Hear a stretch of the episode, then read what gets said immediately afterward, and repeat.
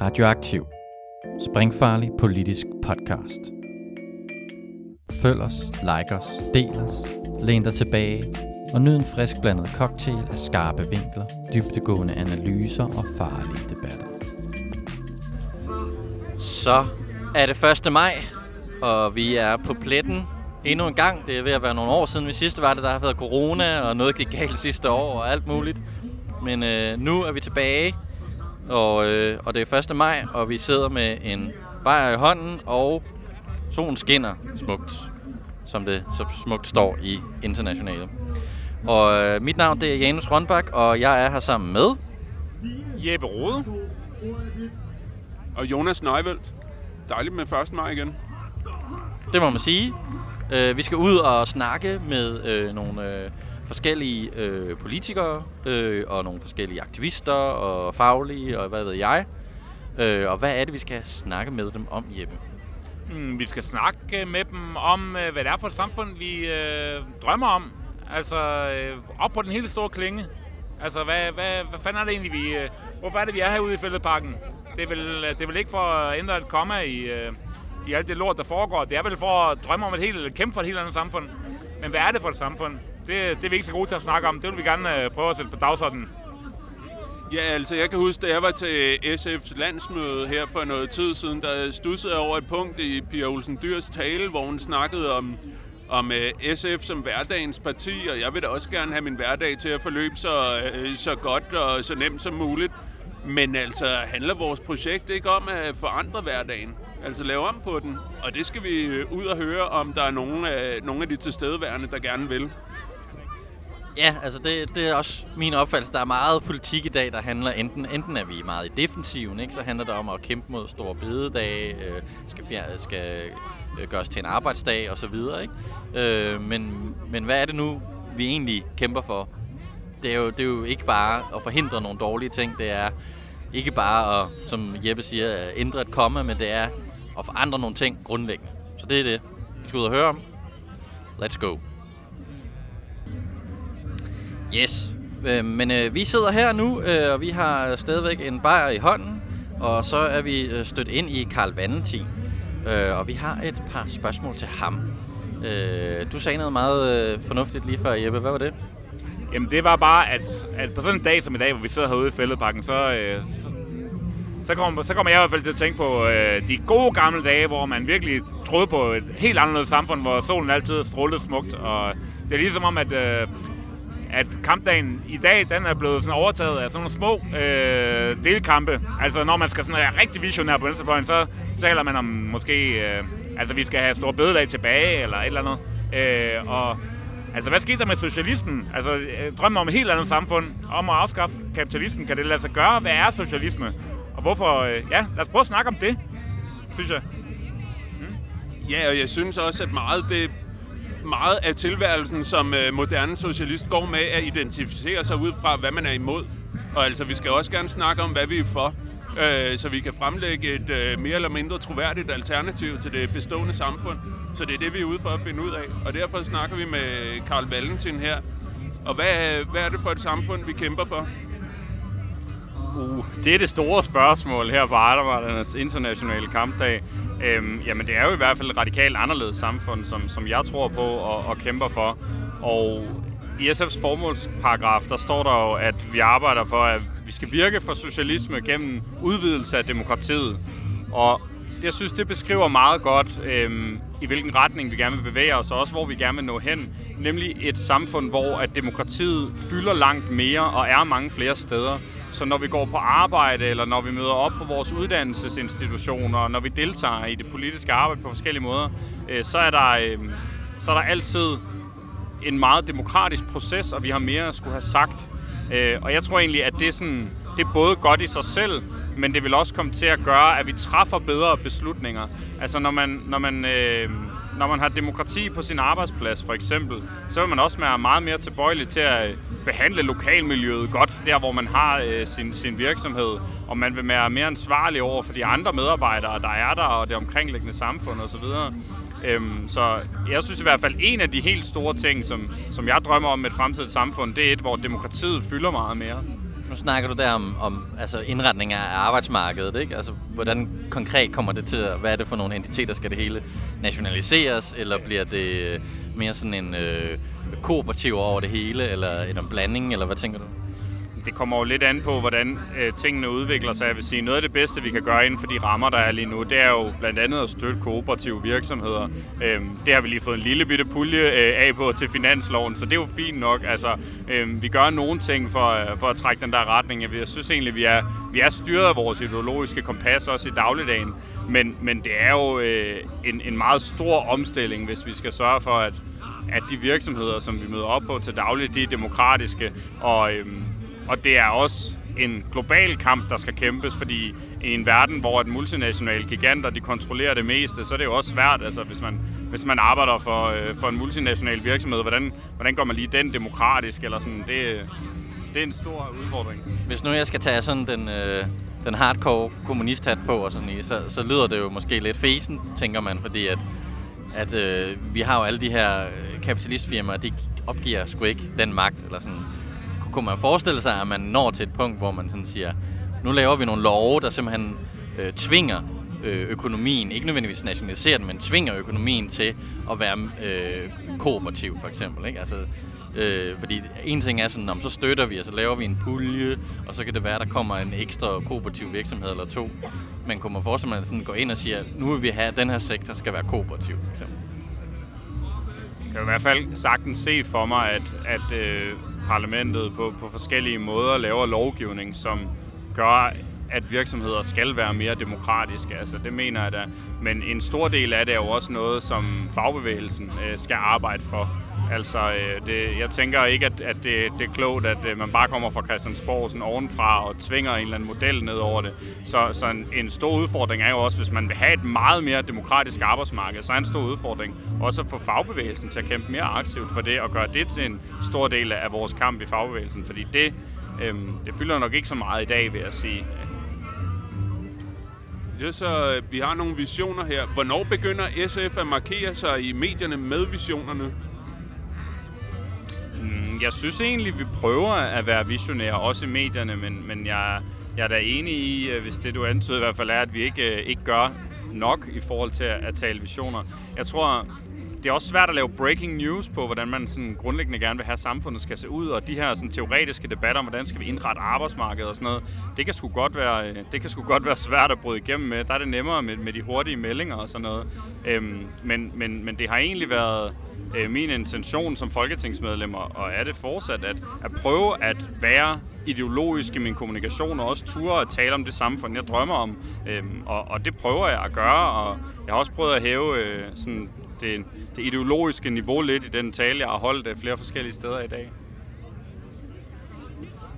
Hvis så man øh, kigger på sådan andre dele af samfundet, øh, altså nu har vi snakket sådan arbejdsmarkedspolitik, men hvordan ser du sådan, øh, altså er staten anderledes indrettet, øh, vores demokrati? Øh, der er jo, det kan man jo godt sådan, øh, stille spørgsmålstegn til, om om hvor demokratiske vi er, ikke? Altså, er, mangler der ikke også noget der, eller er der, skal vi også, skal vi også øh, øh, omforme staten på en eller anden måde? Altså, der er jo sådan, hvis man virkelig, vi, nu er vi jo oppe på den høje ideologiske klinge, ikke? Altså, så, så snakker øh, kommunisterne om, at staten skal visne hen, og alle sådan nogle store ting, ikke? Eller altså, skal vi bare beholde det liberale demokrati, vi har, eller skal der gøres noget ved det? Øh, altså, vi havde jo Alternativet for nogle år siden, der der prøvede at gøre meget ud af det her med borgerforslag og sådan noget. Skal vi, skal vi have mere øh, direkte demokrati for eksempel, eller sådan noget ting? Nu har jeg ikke lige taget den store statsreform med mig her til 1. maj, så jeg har ikke lige alle de gode svar klar, tror jeg. Men jeg er meget stor tilhænger af, at vi prøver nye måder at lave borgerinddragelse på af. Altså, øh, jeg synes egentlig også sådan noget som det Alternativet taler om et klimaborgerting, at det var det var en god ting, og jeg var glad for, at vi fik det. Øh, man kan jo så bare se, at stort set alt, hvad de er kommet frem til, det er bare blevet hældt af brættet af politikerne bagefter, og stort set intet af det er blevet indført, selvom man faktisk havde sørget for, at man sådan legitimt kunne gennemføre nogle relativt markante øh, klimaforbedringer, fordi man på en eller anden måde havde folkets opbakning. Så jeg vil sige, hvis man skal til at lave nogle af de der ting, og det synes jeg øh, sagtens fortsat, at man kan gøre, det vil jeg rigtig gerne have, så skal man også øh, gøre det mere forpligtende, forpligte sig mere på, så også være villig til at gennemføre det. Øh, fordi det, Øh, det, man har set øh, med, med klimaborgertinget for eksempel, synes jeg har været lidt en fiasko.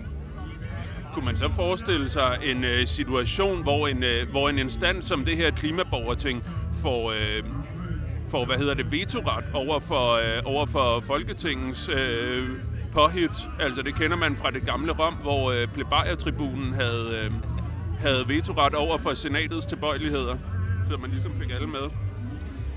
Det er ikke umiddelbart min tanke, at man skulle indrette det på den måde. Øh, nej, det vil jeg ikke sige. Men de partier, som indgår aftale om det, kan jo godt lave håndslag på, at man i ret øh, vid udstrækning vil gennemføre de ting, der bliver foreslået. Øh, og hvis ikke, så skal man have meget øh, klare begrundelser for, hvorfor. Altså lige nu er regeringen jo, eller den tidligere regering, som sad, da klimaborgertinget blev lavet, de er jo ikke blevet holdt ansvarlige for, at de ikke har gennemført de der ting, klimaborgertinget har foreslået overhovedet. Det er slet ikke blevet holdt ansvarlige for, fordi det virker ikke som om, at, at det er noget, de synes, de har lovet. Det er bare sådan lidt som om, det er lidt en idégenereringsworkshop, der har været, eller et eller andet. Øh, og, og, og det er i hvert fald ikke sådan, jeg ser på det. Og man diskuterede, decideret skulle have vetoret, det, jeg ved ikke, om man kunne lave det på den måde. Øh, det ville være en mere radikal måde at gå til det på, men jeg synes i hvert fald bare som minimum, det skulle være lidt mere forpligtende, end det har været indtil videre. Nu sidder vi herude i Fælledparken, hvor der er en god samling af alle mulige øh, sådan mere eller mindre progressive øh, folk, Altså, hvem tænker du, at du har et fælles projekt med herude? Er det sådan øh, antifascisterne op på den anden side af søen? Er det kommunisterne derovre? Er det de helt små øh, kommunistpartier over i den fjerneste ende af parken? Eller er det Socialdemokraterne? Øh, SF, Enhedslisten. Hvordan, øh, hvordan opbygger man en alliance, der kan kæmpe for socialisme?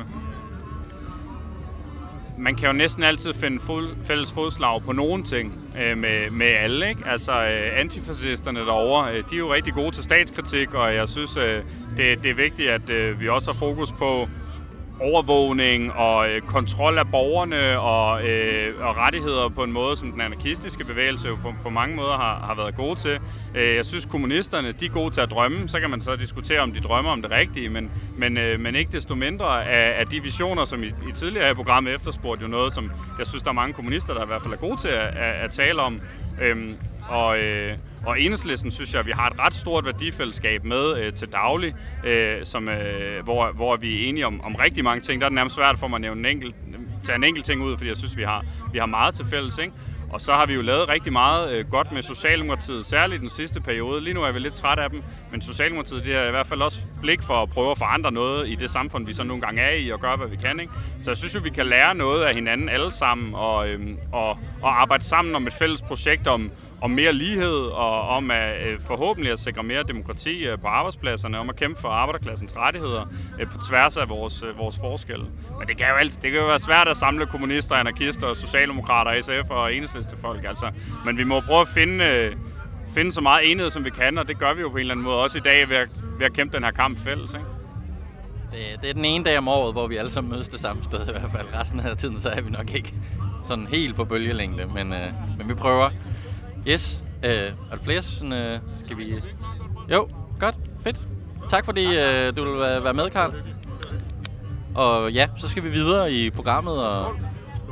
Ja, skål bliver der sagt. Skål.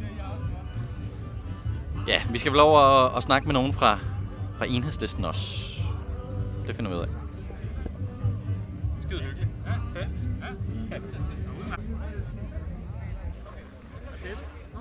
Yes. Nå, øh, vi har lige været øh, heldige at fange øh, Pelle Dragsted, som øh, er ved at stikke af fra os, men øh, vi har fanget ham, og øh, vi er her jo for at snakke lidt om øh, Venstrefløjens visioner. Øh, ja. Pelle han hilser på en masse folk. Øh, men øh, ja, hvad er det, vi spørger om? Jamen Pelle, vi vil jo op på den store klinge her nu, og vi skal snakke om, vi definerer os tit ud fra, hvad vi er imod. Og vi, øh, vi hører meget om sådan små øh, justeringer i samfundet, men øh, vi er jo socialister. Hvilket samfund kæmper vi for?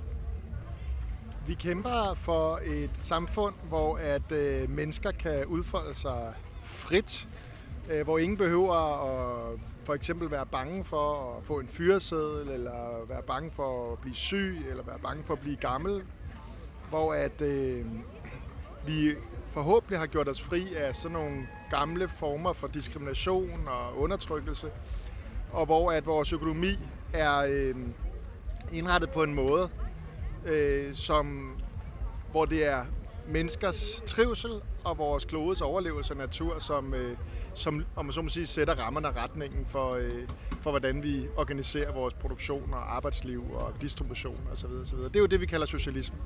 Hvordan forestiller du konkret, at, at den økonomi, økonomi ser ud, og, og ja, hvordan kommer vi derhen? Er det den der gode gamle med at nationalisere det hele, eller hvordan? Det har jeg jo øh, skrevet en hel bog om, som jeg kan anbefale. Den kan lånes på et af den virkelig gjorte socialismes store vidunder, nemlig Folkebiblioteket. Øh, og der prøver jeg jo faktisk at grundigt at forklare, hvordan man øh, kunne øh, begynde at bevæge os mod en økonomi, hvor at øh, de principper, vi kender fra sådan, den politiske sfære, altså en person, en stemme, at den også ligesom breder sig ud og bliver den måde, vi styrer vores, øh, vores økonomi, og vores arbejdsliv og vores produktion på. Øh, formålet med det er selvfølgelig både at give folk mere indflydelse, men det er jo også at sikre, at de værdier, som vi som altid er skabt i fællesskab. Velstand er aldrig skabt øh, af nogen alene. Altså hvis du satte øh, Lars Sej ud på en øde ø, så vil der ikke øh, kunne blive skabt noget velstand. Øh, og derfor at vi sikrer, at, at, at frugterne af det, som vi skaber, når vi går på arbejde, det bliver fordelt mellem øh, os alle sammen, i stedet for at klumpe sig sammen op i, i toppen af samfundet, som det jo i hvert fald tenderer til at gøre i en kapitalistisk økonomi. Så du køber ikke Ayn Rands vision om, at hvis vi samler alle kapitalisterne på en ø, så kører det bare derudad? Hvis du har læst uh, Atlas Shrugged. Atlas Shrugged, det har jeg heldigvis uh, undgået, men jeg kender selvfølgelig godt til Ayn Rand, men uh, det er en tyk bog, og den, uh, jeg tror, den fik den tilsendt fra, fra Saxo Bank, da, da jeg var valgt til Folketinget første gang, men jeg må indrømme, det var en af dem, der havnede på hylden og ikke rigtig blev åbnet. Jeg, jeg læste den, men jeg fortrøder det. Den var virkelig dårlig. Hvordan, øh, hvordan kommer vi altså herfra, hvor vi er nu, og så frem mod det samfund? Altså, hvilke konkrete skridt kan vi tage? Jamen, der er ligesom to øh, ting i det her. Det ene handler jo om, hvad det er, der skal gøres. Og, og, øh, og det handler om gradvist, øh, og også meget gerne hurtigt, at, øh, at, at ændre grundlæggende på den måde, vi ejer og driver i vores økonomi. Det vil sige, at, vi, at vores selskaber, vores banker, vores jord, vores patenter, vores algoritmer, vores sociale medier, det er noget, vi ejer sammen og styrer sammen. Øh, og det, det er der ikke sådan en model. Jeg tror, at den her idé om, at hvis bare staten overtager det hele, så er alt godt, den tror jeg måske er, er lidt øh, passé. Øh, vi har set nogle samfund, der prøvede socialisme den vej, og de skabte ikke rigtig øh, øh bedre liv og vilkår for, for almindelige mennesker. Så jeg tror jo, at det er det, jeg bruger meget tid på mit bog. Vi mere skal prøve at bygge oven på nogle af de erfaringer, vi har fra kooperativer og andelsvirksomheder, øh, selvejende institutioner. Vi har sådan set en betydelig del af økonomien i Danmark, som som ikke er indrettet på en måde, hvor at, øh, at den velstand, der skabes, bare tilflyder nogle kapitalejere, hvor der faktisk er en vis grad af, af demokratisk øh, indflydelse, eller i hvert fald potentialet for det, hvis vi bruger det. Jeg tænkte, øh, et andet, øh, et andet spørgsmål, jeg, jeg kom til at tænke på, det er, hvis man nu sidder i en stilling og tjener sine penge og har 5-6 ugers ferie og barn syg og alt det der, hvorfor skal vi så have det her samfund? Men alle de ting er jo ikke kommet af sig selv. Altså, intet af det er jo kommet netop uden, at folk organiserede sig. Også fordi de havde visioner om forandring. Så jeg tror, det er vigtigt at have et ideologisk perspektiv, og om ikke et endemål, så i hvert fald en meget klar retning for, hvor man vil hen. For det er jo gennem at flytte os i den retning, at vi har fået de ting, du taler om. Det er jo ikke, det er jo ikke fordi kapitalejerne synes, at, at, hvad hedder det, at ferieloven var en fantastisk idé. Det var fordi Arbejderpartiet fik flertallet i Folketinget af gennemsvanken. Det er ikke fordi, at arbejdsgiverne synes, det var skønt, at vi har øh, øh, øh ret til øh, øh, at syge dagpenge, hvis vi bliver ramt af sygdom. Det var fordi, nogen tilkæmpede det. Det er ikke fordi, arbejdsgiverne synes, det var fantastisk, at vi har overenskomst. Det var noget, der kom, fordi folk øh, krævede det. Og det er jo det, vi fejrer i dag på 1. maj. Det er jo sådan set, at øh, hele den historie, at når vi øh, står sammen, når vi øh, ved, hvad vi vil, og når vi kræver vores ret, så kan vi forandre øh, verden øh, og vores vilkår. Øh, og det skal vi, nogle gange tror vi, at tingene er kommet af sig selv, men de står heller ikke af sig selv, og det vil vi jo se blandt andet med afskaffelsen af Store Bededag. Altså nu har vi i generationer kæmpet for mere fritid, nu kommer de sgu at tage den fra os igen. Øh, og, og det viser jo bare, at, øh, at man ikke må øh, falde i søvn og, og hvile på laverbærene, men vi hele tiden skal bevæge os fremad mod et mere frit samfund. Hvad så med den der, altså nu en del, stor del af sådan socialismens tankegods, specielt det anarkistiske, ikke? nu er vi rimelig tæt på antifascistisk 1. maj herover. Øh, skal der ske noget med den der stat der? Altså Marx, der siger, at den, staten visner bort og sådan nogle ting. Øh, eller, eller er det okay med den der liberale stat, vi har? Skal, skal der ske et eller andet der?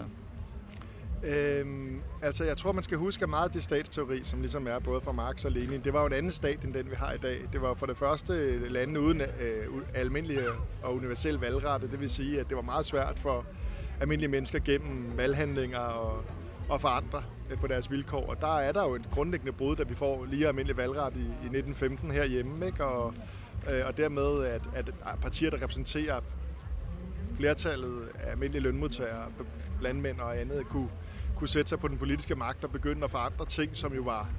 Altså så forestillingen om, jeg tror Lenin snakker om, at staten er et... Øh, øh, øh, øh kan sige, en central, hvad hedder det, en, en, en eksekutivkomité for de herskende klasser, at det er jo ret åbenlyst, at det er staten ikke bare længere. Betyder det så, at staten ikke hele tiden er under påvirkning og under pres øh, af, af at ligesom tilpasse sig kapital ejernes magt og interesser. Nej, det er den stadigvæk, og det sker jo på alle mulige måder, gennem partistøtte på borgerlige partier, gennem VL-grupper og andre netværk, gennem at dem, der er politikere, gerne bagefter vil have job i dansk industri, og derfor måske til gode ser deres interesser, mens de er politikere, osv. osv. Der er alle mulige måder, hvor det her påvirkning sker, men, men staten er bare ikke underlagt. Den er, har en vis grad af autonomi, og derfor er den en kampplads, som vi kan bruge. Øhm, og så skal vi også definere, hvad staten er. Altså, øh, for mig at se, hvis vi snakker sådan den politiske institution, altså det at have et folketing med en lav spærregrænse, med, øh, med, hvad hedder det, øh, med negativ parlamentarisme, altså hvor, det, hvor man udpeger regeringen af sin midte og sådan noget, så vil jeg nok sige, at øh, jeg har ikke set en anden sådan institutionel model, øh, som har været mere demokratisk end den. Jeg synes ikke, de erfaringer, der har været gjort med sådan rådssocialistiske modeller, er specielt overbevisende. Øh, og, og derfor er det egentlig ikke det, jeg mener, at problemet ligger. Altså, det ligger ikke i, i parlamentarismen eller i staten. Det ligger i den indflydelse, som kapitalejerne øh, øver på, øh, Øh, på det, fordi at øh, man faktisk ikke kan have et reelt demokrati, så længe at man har en så øh, ulige fordeling af, af magt og ejerskab i vores samfund. Du var selv inde på det her med, altså diskussionen den står meget om nu, om vi skal sådan, for eksempel forsvare en, en fridag, som vi har haft i, øh, i flere hundrede år, eller vi skal afskaffe den. Hvordan kommer vi i offensiven som øh, venstrefløj? Altså, hvad kan, hvad kan I gøre som øh, parlamentarikere, og hvad kan lytteren gøre, altså i forhold til at, at få sat socialismen på dagsordenen? Altså, øh, jeg har jo i hvert fald selv prøvet at få sat socialisme på dagsordenen ved at prøve at skrive noget mere om det, for jeg tror, at øh, hvis vi skal gøre socialisme til et perspektiv øh, for almindelige mennesker, eller rettere sagt socialistiske forandringer, fordi målet er jo ikke socialisme. Socialisme er et redskab til at opnå et liv, som er mere frit og mere trygt og, og mere demokratisk, hvor mennesker har lige indflydelse. Så, Øh, men hvis vi skal det, så skal vi også kunne svare på nogle af de åbenlyse spørgsmål, der rejser sig. Så nytter det ikke noget at kun snakke i paroler om, at vi skal socialisere øh, produktionsmidlerne, eller at vi skal skabe en behovsstyret økonomi. Fordi alle de paroler, de rejser jo tusind spørgsmål. Altså for eksempel, vi skal have en behovsstyret økonomi. Okay, hvem skal bestemme, hvad vores behov er? Øh, og så, så de her ting hænger sammen med at udvikle noget, perspektiv på, eller nogle svar på det, og det, det har jeg så gjort et, øh, et forsøg på. Man kan være uenig eller enig i de konklusioner, jeg drager, men jeg tror i hvert fald, hvis, at det er en forudsætning. Hvis vi vil tage os selv alvorligt, så nytter det ikke noget at blive på et eller andet paroleplan, så bliver vi nødt til at blive meget konkrete. Ja, vi har lige en ekstra gut her, der vil stille spørgsmål, men det bliver det sidste, nu, tror jeg. Nu er det jo afskaffelsen af Store Bededag, der er det store emne. Betyder det, at vi skal bede til politikerne fremover? Til ifølge dig på det? Nu tror jeg lige for, for mig, så handler det ikke så meget om noget med at Stor Bededag var en religiøs øh, helligdag. Øh, det tror jeg heller ikke, det gjorde for de fleste lønmodtagere. Det handler om, at det var en fridag, som man selv bestemte over. Så det er jo en frihedskamp. Altså, det handler om, hvem skal bestemme over Stor Bededag. Skal jeg selv, eller skal chefen? Og nu skal chefen i stedet for mig selv. Så det er et tab af fridom for det, øh, frihed for det store flertal af, af mennesker, der lever af at gå på arbejde. Det er sidste spørgsmål. Jeg så lige Rosa Lund over ved antifascistisk. Øh, er det en inspira- inspiration? Til dig også. Til 1. maj. Altså, jeg, jeg går altid rundt til alle 1. maj arrangementer her. Jeg synes, det er fedt, at det er hele venstrefløjen, der er samlet i al dens øh, besynderlige mangfoldighed. Så, øh, så jeg, jeg skal også derover og sige hej. Hun får ikke en skideballer? Nej, det kan, det kan du vande på, ikke. Ja, jeg tror, jeg tror, vi stopper her. Tak fordi du vil være med, Pelle. Øh, og der fik vi lige nogle off-topic spørgsmål, men det er også helt i år. Tak for det. Hej. Nå. Skal jeg gentage spørgsmålet? Øh, nu har vi jo snakket med øh, Karl Valentin fra SF, og vi har snakket med Pelle Dragsted fra Enhedslisten. Øh, og nu er vi ude og få sådan lidt øh, føling med folket. Og der har vi faktisk fundet en øh, radioaktiv fan, en øh, Vand under broen fan, som er en af de podcasts, vi også laver. Øh, Rasmus, Øh, hvordan, øh, hvad, er, hvad er Venstrefløjens visioner? Rasmus, vil du starte med at introducere dig selv? Ja, gør lige det. Ja, øh, når jeg ikke lytter til Vand under broen, så arbejder jeg som madbud for Just Eat. Øh, og øh, ja, så er jeg medlem af 3F. øh, og så er jeg tillidsrepræsentant. Yes. Og så det store spørgsmål. Hvad er venstrefløjens visioner? Hvad er det socialistiske samfund? Hvad er det, vi kæmper for? Hold da op, det er fandme et mindre spørgsmål. Øhm, hvad er samfundsvisionerne? Jeg tror, at hvis vi skal gøre det lidt mere jordnært, jeg tror jeg faktisk ikke, at jeg er så stor fan af de højt råbende, højt højtflyvende 1. maj-taler. Jeg har lige hørt øh, nogen fra fastfoodklubben, øh, som er en nystiftet øh, faglig klub, øh, fastfoodarbejdere, som har været op at tale. Og de havde en meget konkret et tema, som var med i deres tale, som var det her med, at man skal være med til at omfavne folk i fagbevægelsen. Øh, jeg tror, problemet, der ligger rigtig meget med 1. maj i dag, det er, at de ideologiske visioner ikke typisk altid stemmer overens med dem, man faktisk egentlig har lyst til at kæmpe for. Så jeg tror, at øh, man skal faktisk til, hvis det er, at man skal have en vision som socialist, så er det at kigge indad og finde ud af, hvorfor lytter folk ikke til. Ja, hvad, hvad er det så, vi skal sige, for at folk gider at lytte til os? Mm, Jeg tror faktisk ikke, man skal sige. Jeg tror, man skal lytte. Jeg tror, at øh, det handler meget om, at øh, lige nu, så står man jo i en organiseringskrise. Og det vil sige, at øh, folk kan faktisk ikke genkende sig i fagbevægelsens idealer. Øh, man kan se, at øh, der er øh, få mennesker, som der egentlig tør at, at gå på gaden for ligesom at kæmpe for deres øh, arbejdspladser øh, og bevarelse af dem, eller kæmpe for bedre løn og arbejdsvilkår. Det er nogle meget bestemte grupper i vores samfund, der kæmper. Og jeg tror, at konsekvensen af det betyder, at, øh, ja, at øh, man ikke har været god nok til simpelthen at samarbejde med, med, med almindelige mennesker. Jeg er ikke mere at tilføje. Der er ikke mere at tilføje. Vi skal ud og snakke med folket og forstå, hvad det er, de vil have, og så skal vi kæmpe for dem. Der er flere folk. Flere folk. Mange folk. Tak for det. Tak for det. God 1. maj.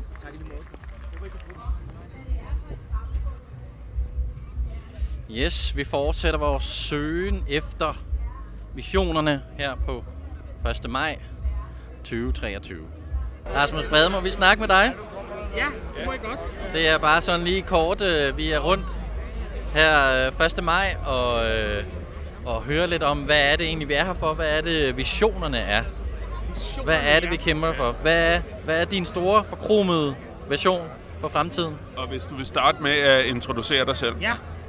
Skal jeg ikke lige finde mine talepapirer frem? Nej, hvad hedder det? Øhm, ja, ja, Lige introducere dig selv. Jeg hedder Rasmus Brede, og jeg er næstformand i øh, 3F Bygge Jord og Miljøarbejdernes Fagforening øh, i København. Altså, øh, ja, men altså, man kan jo altid kigge på lidt kortere sigt, og så på lidt længere sigt. Hvis, vi, hvis vores ambition er, at vi skal have vendt den udvikling, hvor at arbejderklassen stille og roligt bliver trukket i, tvunget i defensiven. Og det mener jeg, at vi skal øhm, så bliver vi nødt til at opbygge en meget stærkere, nogle meget stærkere organisationer øhm, i vores, og der tænker jeg sådan i første omgang i fagbevægelsen, at vi, øhm, det, det nytter ikke noget, at, øh, at vi sådan øh, springer ligesom fra tue til tue og fra overenskomstforhandling til overenskomstforhandling. Øhm, vi, øh, det er selvfølgelig godt, at vi har, øh, hvad hedder det, øh, at vi har aktive øh, øh, kollegaer, men vi skal være mange flere. Og det bliver vi kun, hvis vi øh, tør gå ud og diskutere med vores kollegaer og fortælle dem, hvorfor det er, at man skal sætte ind. Og helt konkret er det jo sådan noget, noget så konkret som øh, hvad det, seniorpensionen, som øh, hvad det, regeringen vil, øh, vil af med. Øh, noget forbandet svineri i mine øjne. Øh, og det tror jeg, man kan mobilisere omkring. Men, men vi bliver nødt til at... Jeg tror, en af de største fejl, som fagbevægelsen begår i øjeblikket, er i virkeligheden at sige, vi taler til dem, vi forvejen er venner med. Og vi kender dem, der, dem, der dukker op her 1. maj. Vi prøver at tale til dem, og når vi så arrangerer en demonstration eller et eller andet, så er det dem, vi prøver at hive fat i. Nej, der er jo mange flere på vores arbejdspladser, og, og vi skal jo tale med dem, som vi som ikke nødvendigvis er enige med os til hverdag. Og have dem med. Først der bliver vi så mange, at vi kan tvinge regeringen til at droppe sådan nogle ting, som en seniorpension for eksempel. Hvis nu I så fik, øh, ligesom fik gang i den her strategi og fik øh, alt det igennem, I, I vil have, hvordan vil øh, fremtiden se ud om 20 år?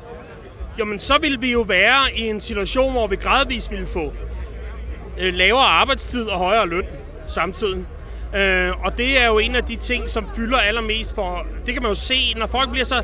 Når regeringen bliver overrasket over, at øh, folk bliver så vrede over, at de fjerner stor bededag, øh, så er det fordi, de ikke har læst befolkningen. Folk er ikke interesseret i at arbejde mere. Folk er interesseret i at arbejde mindre. Øhm, så det vil jo så være sådan... Øh, det vil være første skridt, men i bund og grund, så er det jo sådan, at arbejdslivet skal indrettes sådan, så vi kan holde fri, så vi kan have det godt i nogle øh, ved det, fællesskaber sammen. Øh, det er det, øh, jeg håber, og på, og på sigt, så tror jeg også, at vi, øh, hvad hedder det, vi bliver nødt til både at arbejde mindre, øh, også i forhold til klimaet og sådan noget, hvis man forholder sig til det. Men jeg tror også, at vi bliver nødt til at have større styring over de virksomheder, der er. Altså, vi kan ikke lade det være op til enkeltpersoner at bestemme, øh, hvad hedder det, hvordan vores arbejdsliv skal hænge sammen. Så hvis man snakker lidt længere visioner, ja, det er klart, så bliver vi nødt til at komme derhen, hvor at demokratiet rykker bare ude fra vores fritid og ind i vores arbejdsliv. Jo, men mange tak for det. Tak for det. Her i, øh, i forlængelse af at have snakket med Rasmus Brede, så står vi nu sammen med... Øh, Jimmy Andresen, FTR for øh, gaderenholdelsen i Københavns Kommune. Jamen, øh, vi vil gerne stille dig nogle spørgsmål. Øh, du havde gang i noget der. Jamen, vi tænker, altså vi står herinde i 1. maj, og alle er glade, og solen skinner. Men vi er her jo af en grund, øh, og det er, at vi, øh, vi kæmper for, at øh, samfundet skal indrettes på en anden måde. Der kommer arbejderne mere til gode. Hvordan forestiller dig du, at øh, det skal se ud, det samfund? Oh, ja, men det, det handler jo lidt om, at, øh, at, øh, at vi får hver enkelt medarbejder med på bilet i forhold til øh, øh de arbejdsforhold og vilkår, de arbejder under i dag. At, at det ikke bare er noget, der er kommet af sig selv. At det er noget, som, øh, som, øh, som øh, tidligere kollegaer gennem årtier og århundreder har slået for øh, at få både i forhold til ferie og, og, og, og, og hvad hedder det, og løn og forhold på arbejdspladsen. Så men er det nok? Skal vi ikke øh, videre herfra? Skal vi ikke have, have mere? Eller skal vi have mere af den slags? Eller hvor skal vi hen? vi skal have mere af den slags, ja, og vi skal, vi skal, vi skal, have, vi skal have kollegaerne lidt mere på banen i forhold til, at de, øh, at nu øh, har de ikke tid, fordi de skal slå græsset derhjemme, eller at de har ikke tid, fordi de skal noget andet derhjemme.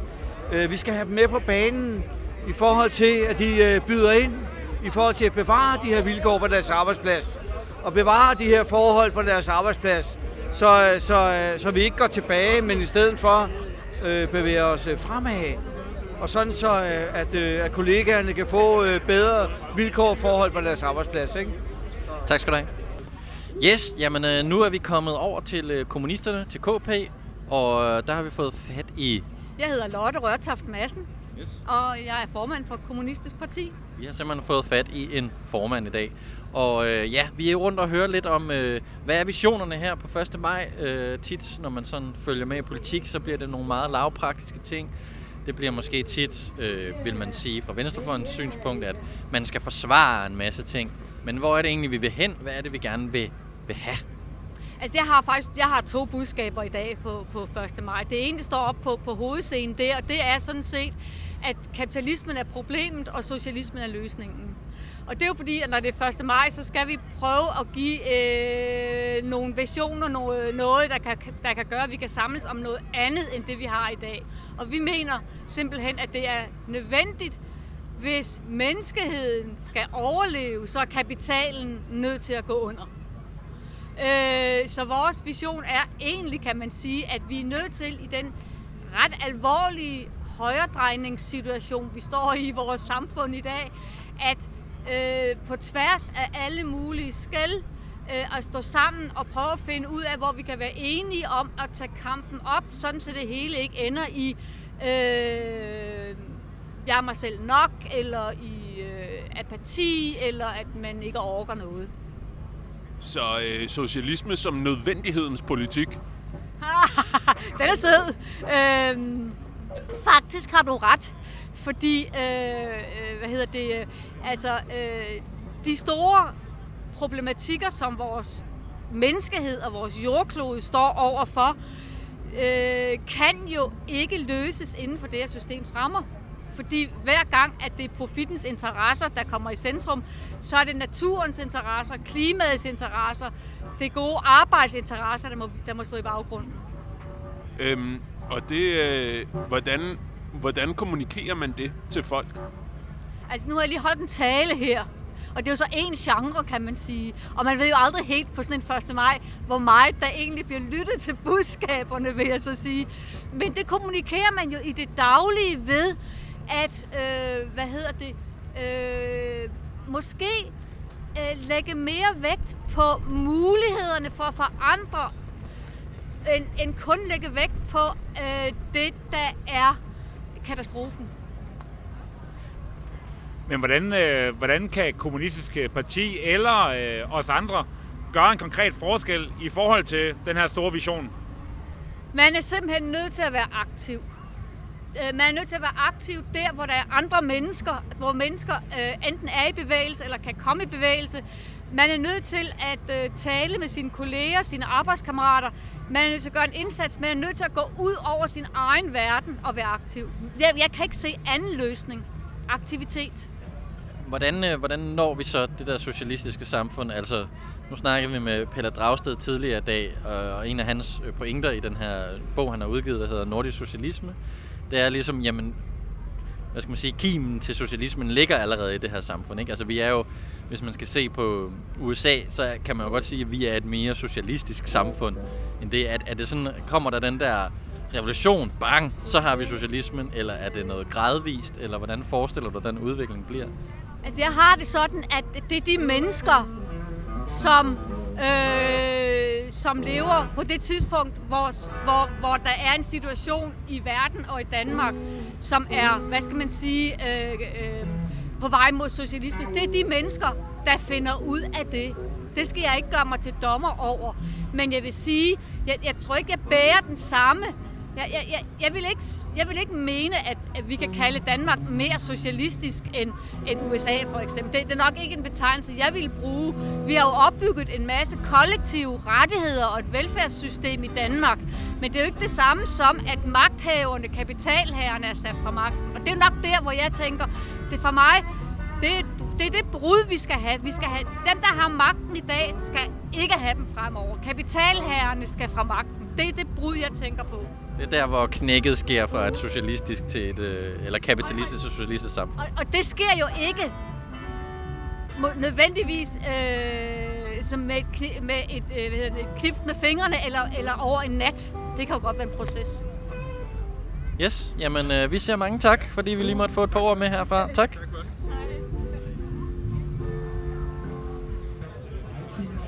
Nå, vi har øh, gået lidt rundt, og så har vi øh, fundet øh, SUFerne, Socialistisk Ungdomsfront. Øh, og vi er ude for at finde øh, lidt ud af, øh, hvad er visionerne her på 1. maj? Hvad er det egentlig, vi kæmper for? Øh, vil I lige præsentere jer selv? Ja, øh, jeg hedder Marie. Jeg kommer fra SUF. Og ja, jeg hedder Mathias, og jeg kommer også fra SUF af. Så to SUF'er. Ja, to SUF'er, og det er godt. Øhm, altså, hvilket samfund vil vi gerne have? Når vi, øh, når vi snakker rundt omkring, så kan vi finde på at sige, at vi er antikapitalister, antiimperialister og sådan noget. Alt sammen noget, vi er imod. Men hvilket samfund kæmper vi egentlig for? Hvordan skal det se ud?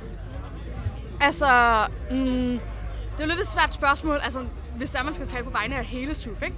Fordi vi, prøver, vi er jo en bred organisation, hvor der er mange forskellige svar på det spørgsmål. Men jeg tror, at sådan grundlæggende, så går vi ind for et samfund, hvor folk er lige, og i hvert fald har 100% sådan lige muligheder for, hvad de kan lave i livet. Øhm, og hvor man helst skal arbejde øh, så lidt som muligt, nyde så meget som muligt. Øhm, I dag kan man jo se, at der egentlig bliver arbejdet alt for meget i forhold til, hvad der er nødvendigt for vores samfund. Øh, så vi mener, at, øh, at det burde man ikke gøre. Øh, man burde i stedet have mere tid til at lave fordybe sig med det, som man selv er interesseret i at lave. Og øh, ja, og så selvfølgelig et, øh, et samfund, hvor at der heller ikke, øh, altså, det er jo svært at undgå, at der er normer og sådan noget, men hvor man arbejder for at, at, at bryde normerne og, øh, og gøre mere plads til forskellige livsstiler. Det tror jeg sådan, er det grundlæggende for, hvordan det samfund, vi gerne vil have, skal se ud. Hvordan opnår vi så det samfund? Jamen, øh, vi mener jo, at, øh, at der skal en revolution til. Der skal kæmpes. Ja. Øh, og altså, nu bliver det jo også sådan, Hvad, hvad vil en revolution, hvad vil det sige? hvad en revolution mener. Øh, ja, en revolution vil jo så betyde, altså, det kan jo egentlig ske på mange måder. Øh, I SUF vil vi jo gerne have, at det skal være så demokratisk som muligt, og forhåbentlig også så fredeligt som muligt. Øh, men jeg tror, at vi er enige om, at man ikke bare kan stille sig ind i Folketinget, og så skabe en revolution, revolution der. Man skal ligesom have alle med. Øh, Der skal ske en omvæltning i samfundet på en eller anden måde. Øh, ja, Altså, Altså, det er jo det, revolution på, på alle måder er. En, lige netop en omvæltning. Øh, og så, øh, om man skal ud på barrikaderne, eller om det, er, eller om det bare er at få generelt, den generelt, folk generelt med til at støtte den her omvæltning.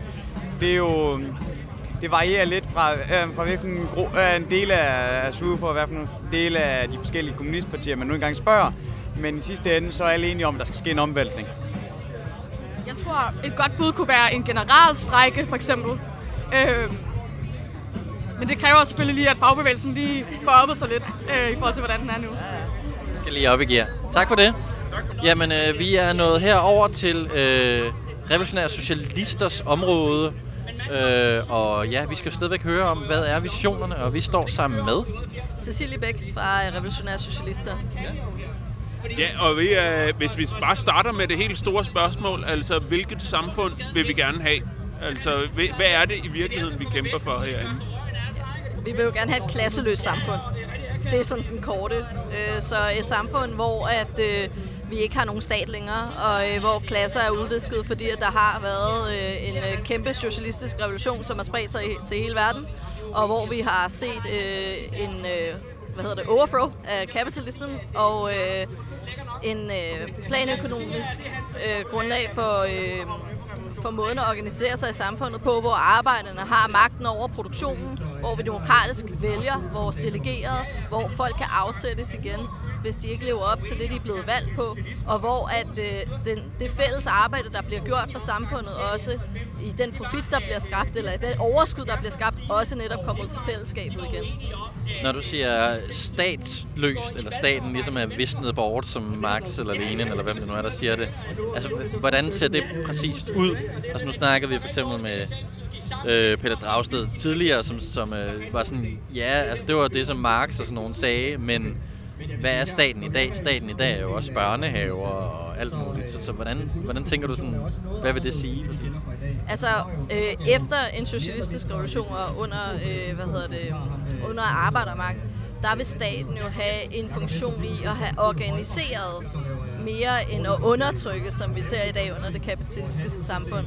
Øhm, så selvfølgelig vil der, være, vil der være brug for børnehaver og brug for øh, sygehuse og sådan noget. Folk holder jo ikke op med at blive syge. Øhm, men, men der handler det om, at organiseringen er blevet, altså er blevet øh, hvad hedder det, gjort gennem, altså hvad der før var staten, men, men staten i, i dag som sagt har et, en undertrykkende funktion frem for alt. Øhm, og man kan sige, organiseringen kommer jo, når vi har, altså det tager jo, det er jo ikke over en nat det her, det sker. Men, men at vi ligesom får en organisering, øhm, hvor at arbejderne har aktiv del i det på alle samfundets øh, lag, altså, og i, i alle samfundets sfærer, at vi, øh, ja, Så det er en slags hyperdemokratisering, eller hvad tænker du? Altså, det er svært at give sådan om præcis, hvordan det kommer til at se ud, men, men jeg synes også, det, er sådan, det vigtigste er at sige, sådan at, at vi ser jo folk organisere sig spontant hele tiden.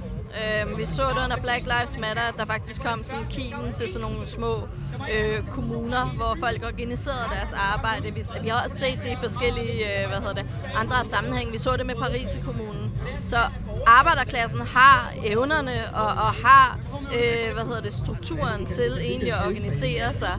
Øhm, det, som vi gør hos Revolutionære Socialister, det er, at vi, vi vil gerne vise vejen, eller hvad kan man sige, det lyder sådan helt øh, poetisk, eller sådan, det, det er ikke det, vi mener, men at vi vil gerne give et alternativ, så når arbejderklassen går på gaden, så vi vil også godt kunne vise, hvad er det for nogle øh, retninger, vi kan trække det i, sådan så vi ikke ender med et eller andet kompromissøgende, øh, reformistisk, øh, ja, plader, som Ikke noget reformistisk plader herfra. Godt, tak for det.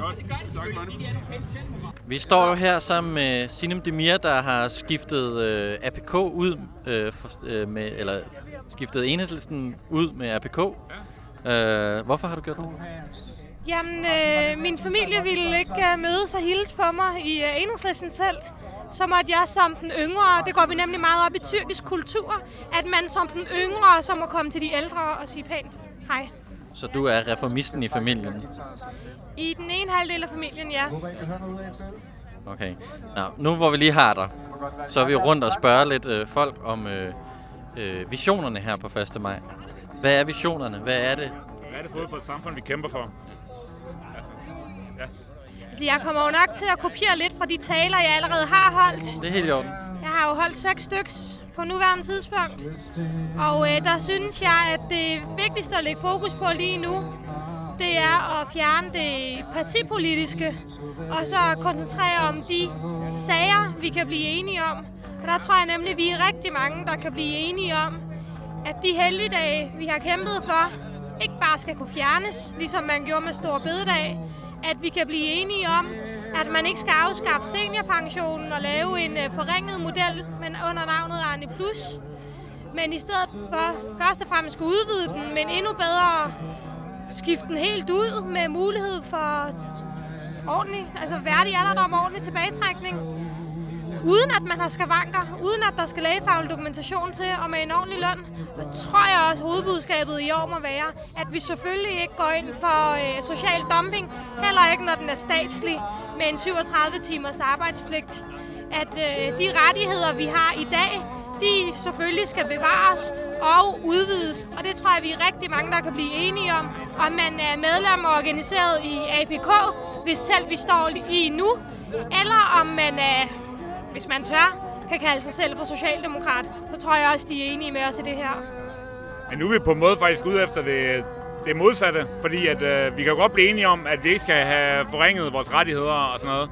Men hvad, hvad er det for et samfund? Altså, sådan i hele, altså hvad er et socialistisk samfund for dig? Altså, hvis du skal prøve at sådan, tage det helt store briller på. Altså, hvad er det for et samfund, som du kæmper for i det helt store billede? Det er et samfund, hvor vi ikke skal arbejde os selv halvt ihjel. Et samfund, hvor vi konstant skal hige efter øh, lavere arbejdstid, og hvor vi arbejder for at leve, og ikke fordi vi skal tjene store profitter til nogle andre. Ja, det var kort fra Sinem Demir, der er folketingskandidat for Enhedslisten. Tak. Ja, vi er over hos øh, APK, Arbejderpartiet Kommunisterne, og vi står sammen med... Marie Herke Christensen. Og så har vi også fået en ekstra med, som er... Bettyvan Tekin Jones. Yes, tak for det. Øh, ja, det er jo 1. maj, og hvad skal man gøre på 1. maj, hvis ikke man skal snakke lidt om øh, visionerne? Hvad er det egentlig for et, øh, et samfund, vi kæmper for? Vi kæmper for øh, socialisme i Danmark under øh, arbejderklassens diktatur. Og hvad vil det sige? ja, hvad vil det sige?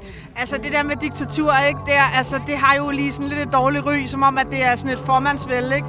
Den måde, vi forstår arbejderklassens diktatur på, det er jo, at det er arbejderklassen, der skal bestemme og få lov til at, at ja, lede samfundet, sådan, så det er til gavn for arbejderklassen og, og hele befolkningen. Hvad siger du? Jamen, øh, jeg er enig i, i det, Marie siger. Og øh, udover det, så har vi... Øh, øh, jeg ved ikke, om I har været undervejs, men vi har nogle specifikke paroler, som vi kæmper, står under i dag. Øh, dem kunne vi jo lige fortælle jer. Jeg kom med dem. Ja. Jeg har famlet et papir frem, så vi får de korrekte paroler. Altså, jeg burde kunne det her udenad, ikke også? Men øh, nu tager jeg det alligevel. Øh, ned med regeringens krise- og krigspolitik. Fortsæt kampen. Højere mindsteløn nu. Stop social dumping. Så har vi Danmark ud af NATO og EU. Og øh, fælles kamp mod kapitalen. Og øh, en øh, højaktuel en. Stop den imperialistiske krig i Ukraine. Øhm, det her... Øh, det her samfund under arbejderklassens øh, kontrol, øh, hvordan, hvordan skal det rent praksis øh, føres ud i livet? Og hvordan skal det foregå, og hvordan skal det komme til stedet, komme til at findes? Ja, altså der er jo ikke nogen tvivl om, at, at vi tror jo ikke på, at, at det kan ske sådan øh, af parlamentarisk vej, eller sådan. Det, det, det sker i kamp, og det sker med en revolution. Det, der er ikke anden vej udenom. Det er tværs igennem lov til sejr. Det er vi nødt til. Hvad, er- hvad er en revolution for jer? Altså, det er, hvor øh, den herskende klasse øh, bliver væltet, øh, og ikke længere øh, øh, har kontrol og ejerskab over ressourcerne, og, øh, og bliver erstattet med øh, den største klasse, arbejderklassen. Og øh, så vil jeg tilføje, altså, det skal ske med en revolution, eller det tror vi på, øh, fordi der er ikke nogen øh, i den herskende klasse, som frivilligt, hvis vi afgiver magten og siger, her, værsgo. Hvordan, øh, hvordan tænker I, at vi kan komme sådan herfra, og så derhen imod? Altså, hvad kan vi, hvad kan vi gøre konkret? Altså i dag, i dag så står vi jo her og prøver at, at samle arbejderklassen og kræfterne om øh, vores krav. Øh, men det er klart, altså det, det vi er nødt til, det er at samle arbejderklassen. Og helt konkret gå i kamp. Altså det, der er ikke anden vej. Ja. Og der kommer til at være en overgangsfase, så det er ikke fordi, man går fra A til B lige pludselig. Det kan man ikke. Der vil være en overgangsfase, hvor der er visse ting, man må gå på kompromis med og så videre, indtil man når målet. Men, øh, men det vi gør, for eksempel, det er, at vi holder... Øh, altså, vores parti øh, er ikke et øh, parlamentarisk parti. Øh, vi, vi, vi holder os udenfor og mere i bevægelserne i arbejderklassen, og vi holder... Øh, vi går ud, og vi deler løbesedler, og vi, vi laver møder, øh, i hvert fald en gang om måneden, offentlige møder, hvor vi diskuterer, hvad kan der gøres. Øh, og ikke kun inden for den meget skarpt afgrænsede fagbevægelse, øh, som også har sine begrænsninger, og den danske model.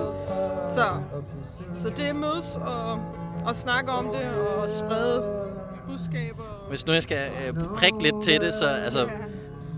Ser I, ser I nogle tegn i sol og måne på, at øh, den danske arbejderklasse er klar til at, at, at gøre det her? Der er der ingen tvivl om, at, øh, at hvad hedder det nu, kapitalens offensiv lige nu er, er massiv, ikke? Og der er der ingen tvivl om, at det er pissehård klassekamp lige nu, og det er ikke, øh, vi er ikke foran på point, vel? Det, sådan kan vi godt sige det, altså det er helt sikkert.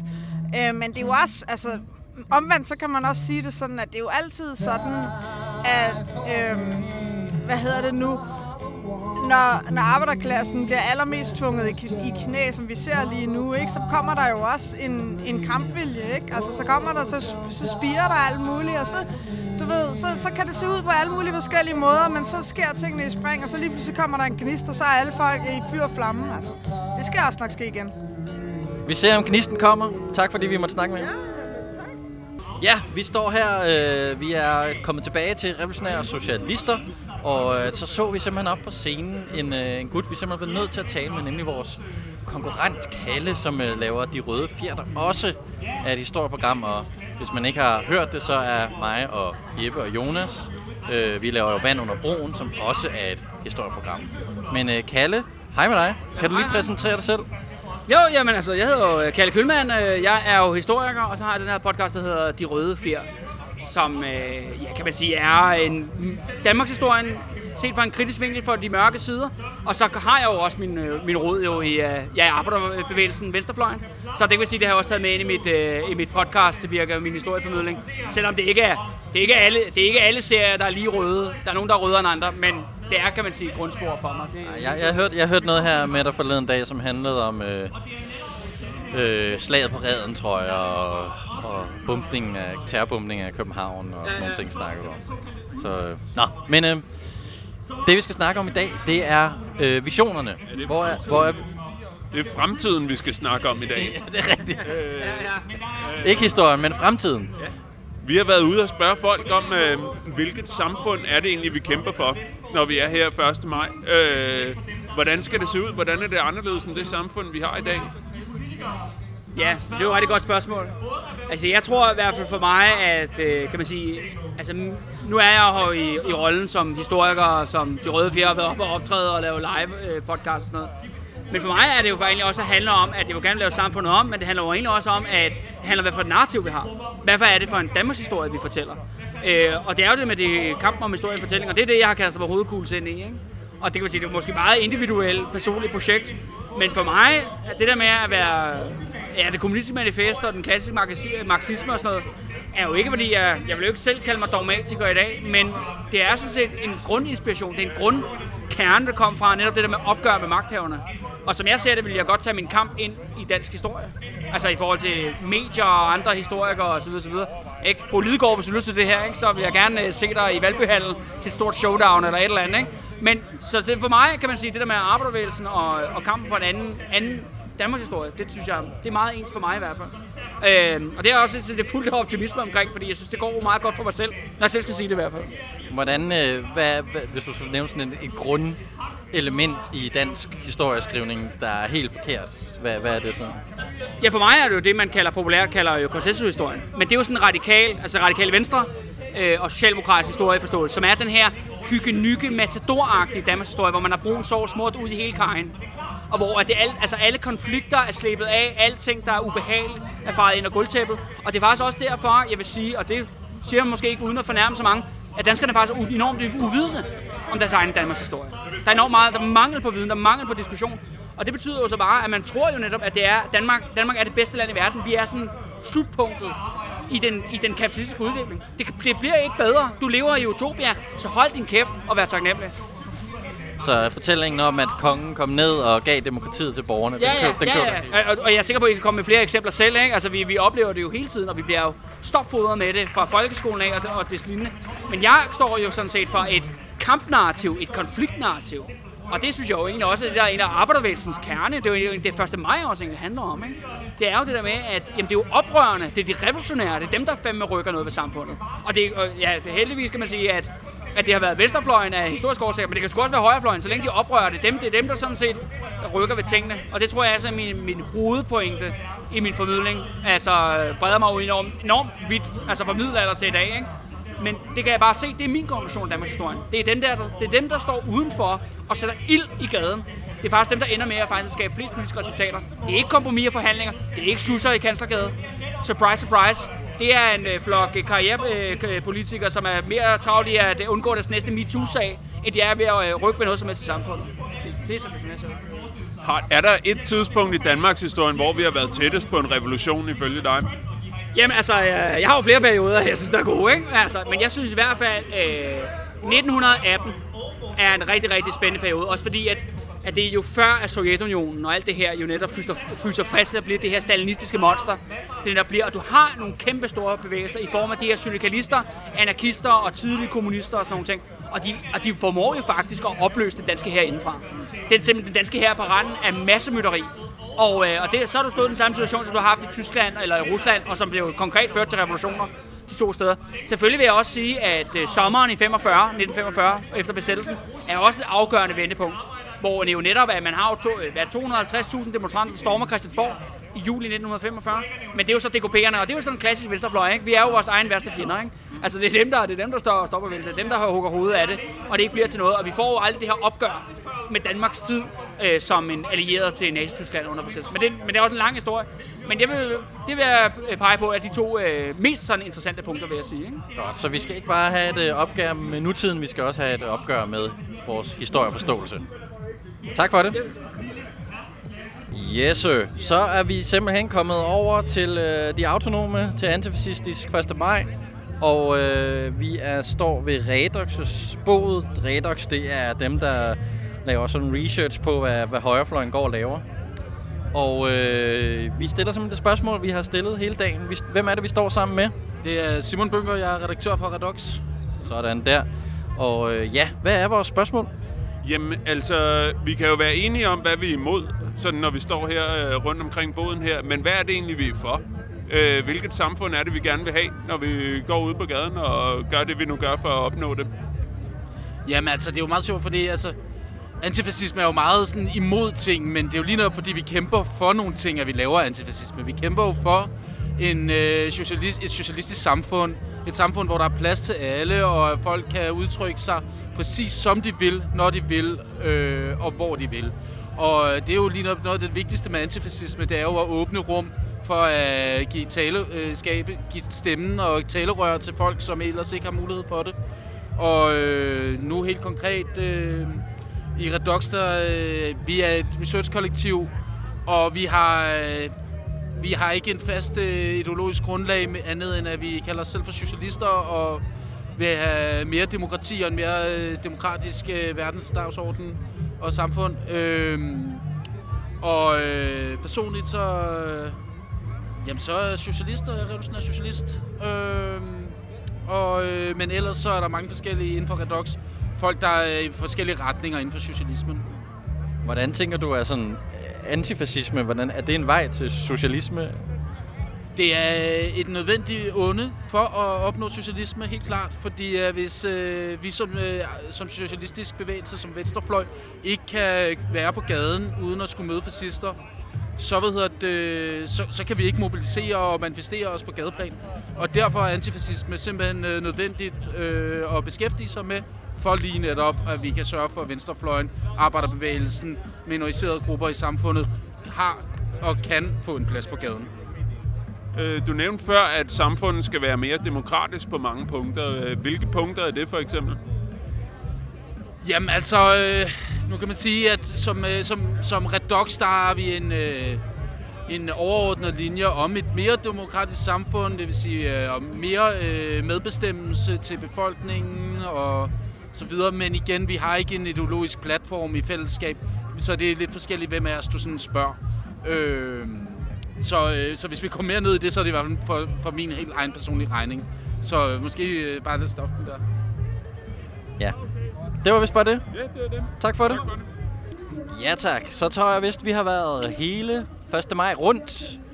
Vi har både været hos øh, Enhedslisten og SF og hos de faglige og hos kommunisterne og trotskisterne, og så er vi sluttet af her ved øh, antifascistisk 1. maj.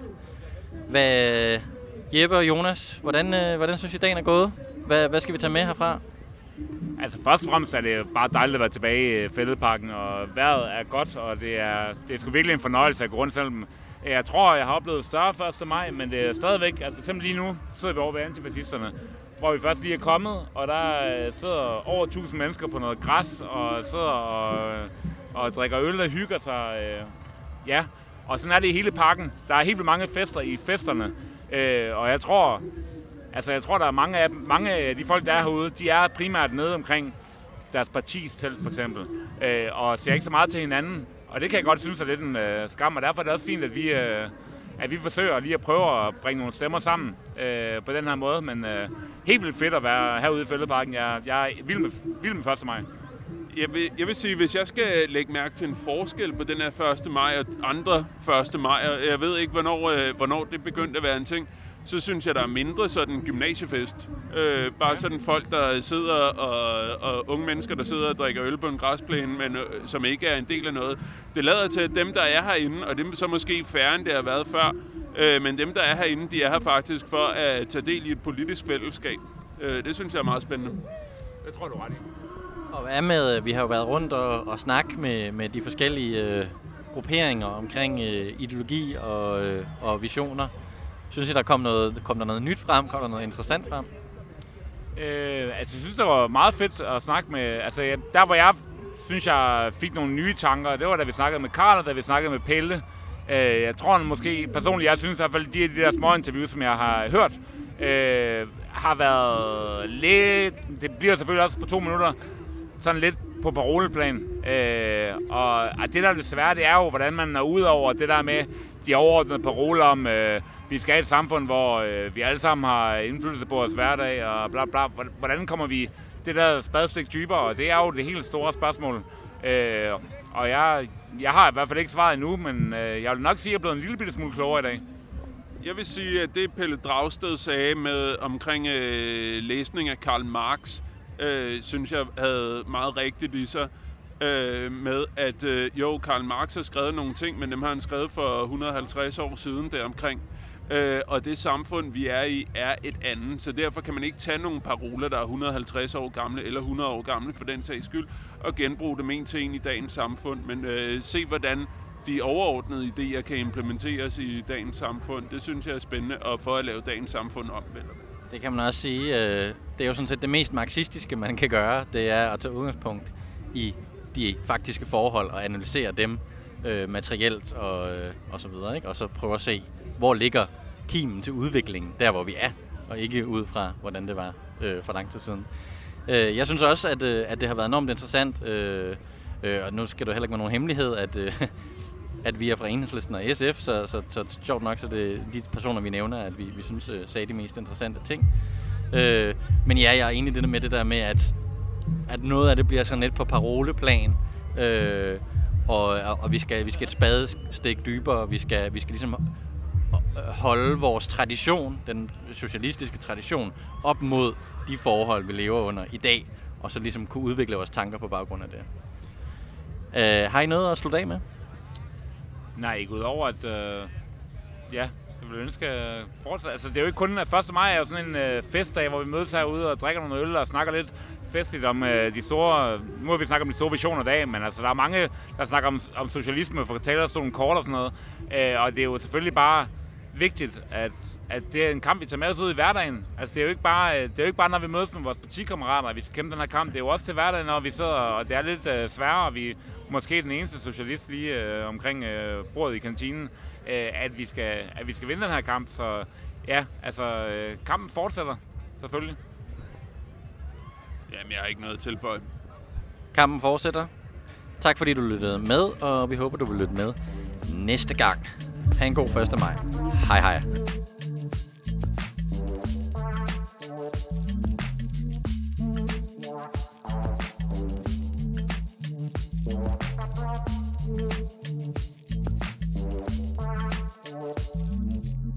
Oh ja. Inden du smutter, husk nu lige at følge Radioaktiv. Vi er på Facebook, Twitter, på SoundCloud eller i din podcast-app. En række af vores podcasts udkommer også som video på YouTube. Du må også gerne dele os med dine venner. Hvis du er ellevild, så kan du gå ind på solidaritet.dk og blive medlem af vores medie.